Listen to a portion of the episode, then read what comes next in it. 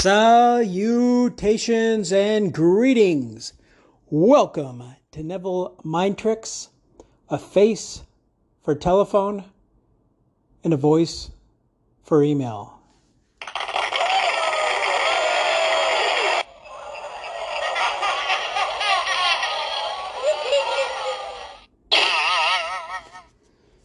Oh, it's going to be one of those days.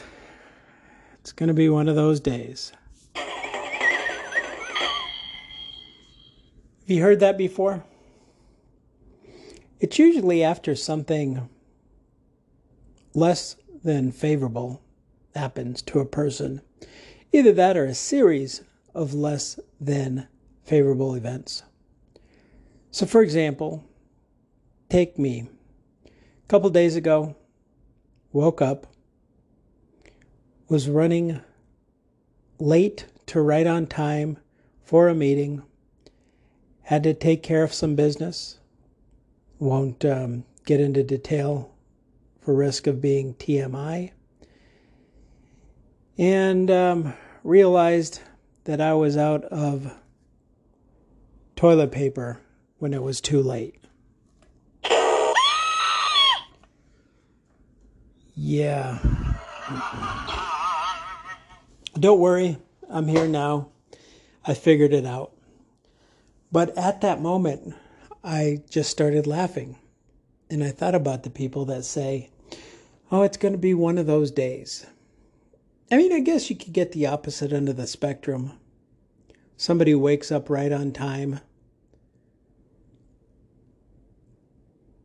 Everyone waves at them and is really nice while driving out of the neighborhood. They hit every every green light on the way to the office. That perfect placed spot nearest to the front door is available. They happen to bring breakfast and coffee in from your favorite place. And even if you did already have a cup of coffee, you're okay to have another. That does happen, but you rarely, you, I know you do, but you rarely hear those people say, Oh, this is going to be a good day. Some wonderful things are happening. Usually it's kind of like the old uh, Bundy curse. If anyone remembers the old show about the guy from the Midwest who used to sell shoes. Um, and the mindset is that if things are too good, then you have to be extra cautious.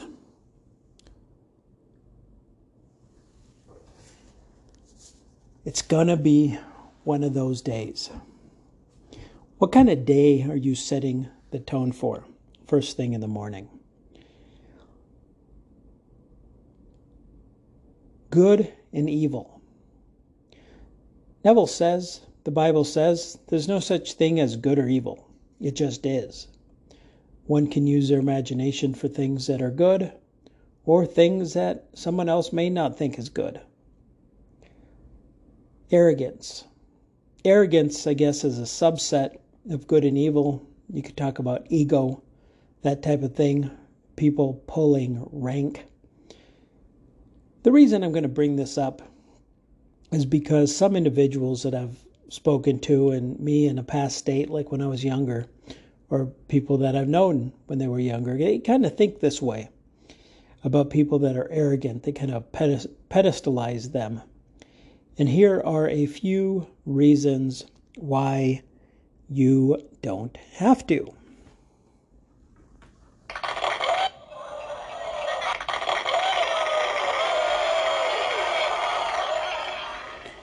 All right, you know how I like to pick on feminists?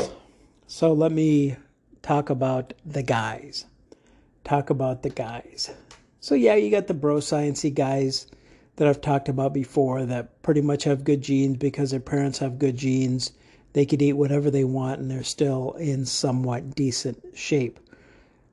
That may or may not end at a certain age once gravity and genetics catches up to them but I know people that are gray haired and have no problems with their physical appearance eating whatever they darn well please. Just is what it is.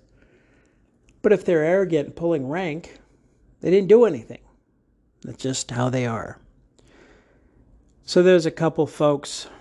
I've been, I don't want to do like an AA meeting type deal. Oh, my name is Jackson and I'm a uh, social media aholic. I've been social media free for blank amount of days.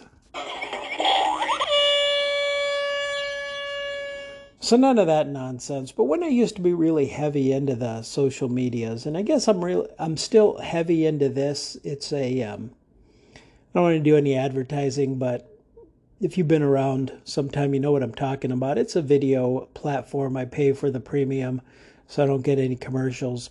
But this was before I decided to really hone in, and um, eh, funny, they just sent me an email. But I just really wanted to hone in and focus. But before then, I'm like, okay, what's.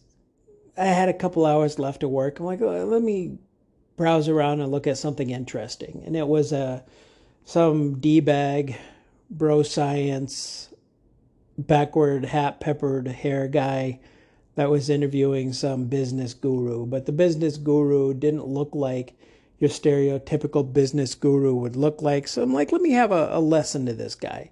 So I listened to it and I was actually very intrigued. I'm like, oh, I like this guy. He's says a lot of good things. It was a very nice way to spend my time. That wasn't didn't involve Neville or the Bible, kind of entertaining.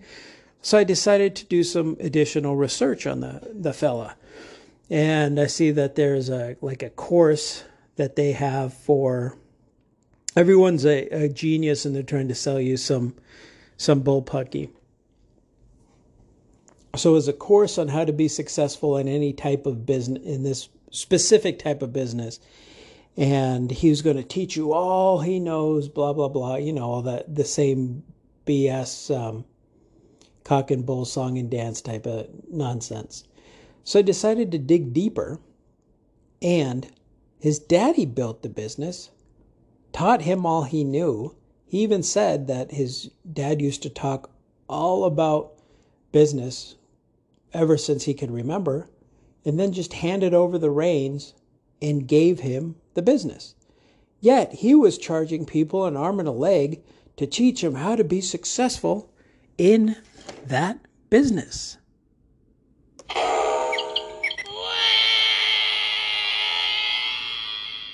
That's a very solid. Come on, man.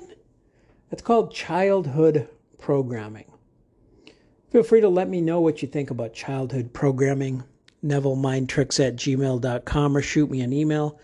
You don't have to agree with me. You could disagree with me all you want, but if you disagree with me, make sure you have a really good position. And yes, and I'll take away one of your positions that with Neville you can go back and revise, blah, blah, blah. Yeah, you can, but just naturally. Somebody meet off the street, rarely know Neville or barely just starting to get into Neville, and some yahoo thinks he's an expert and makes you sell his stuff, and you find out the reason that he's an expert is same scenario. Put you in this picture. Your daddy was a widget, the king of widgets in either the small town you were in, worldwide, international, as big as you want to be. He was a king of widgets sent you over to a specific school, get a degree, and then come work with him. And then he decided to retire early in his 60s. And by the time you were whatever age you were, let's say 26 or 27, boom, here you go. Here's a business. And then you present yourself as a genius.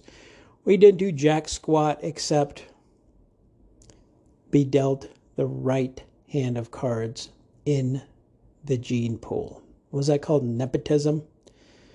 All right.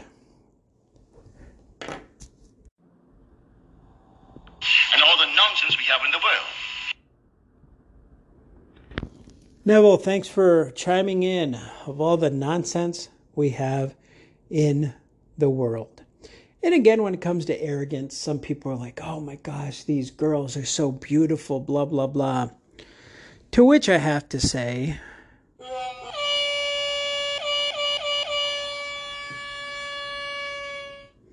here's the deal. Again, not good or evil, good, bad, or indifferent.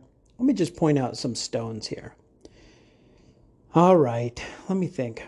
They say they're independent, but they still live with their parents or with roommates. I'm going to spare you the sound effects if you feel like having it play in your head. Obviously, I'm not in control of that.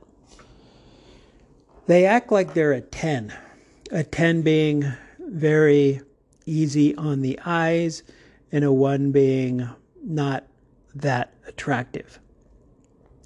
Yet, you know, they're walking around like a 10, yet they look more like Dylan Mulvaney or Martha Stewart on the cover of a swimsuit magazine versus Christie Brinkley in 1981.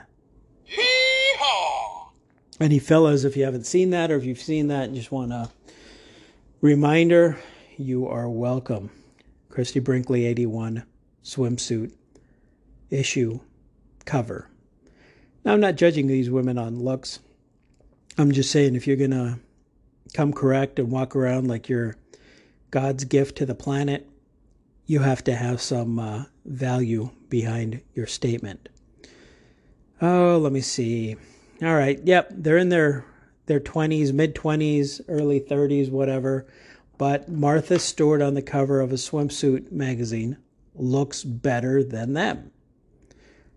Looks better than them. I'll talk more about that later. A lot of them have really ugly feet. Like, just look at their feet. They're just nasty. It looks like if somebody held them over a lake, they could catch their dinner and then scale the fish. And then they go home looking like they just stomped out a forest fire. I mean, these some of these women have just nasty, horrendous feet.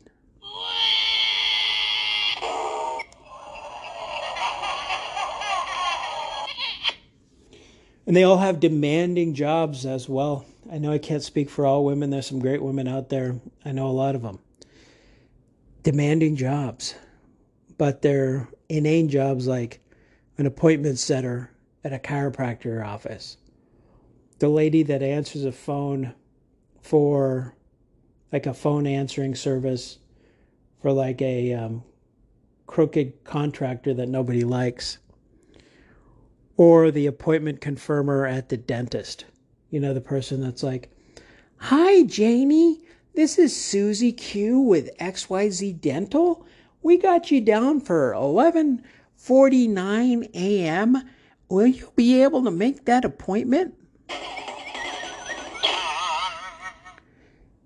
And um, no offense, somebody has to do those jobs. There's nothing wrong with those jobs at all. They're probably pretty cool jobs with a lot of opportunity.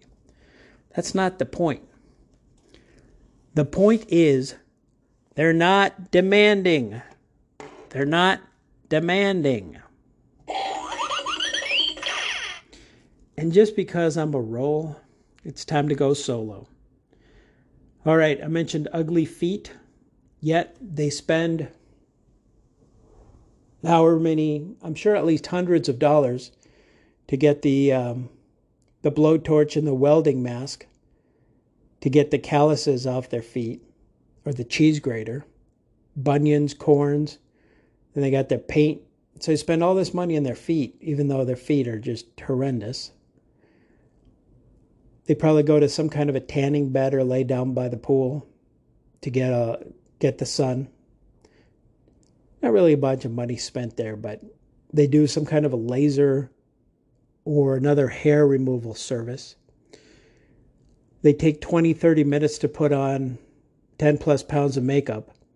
They put in fake hair extensions. They go get their eye eyebrows waxed. They pay somebody to put something in their eyelids to make their eyelashes look better.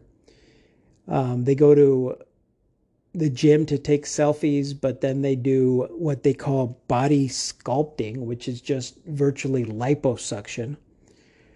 So here are these women that are spending thousands of dollars in their appearance, walking around like they're God's gift to the earth. And I could go on and on for this. I'll probably close it up and bring it in right here.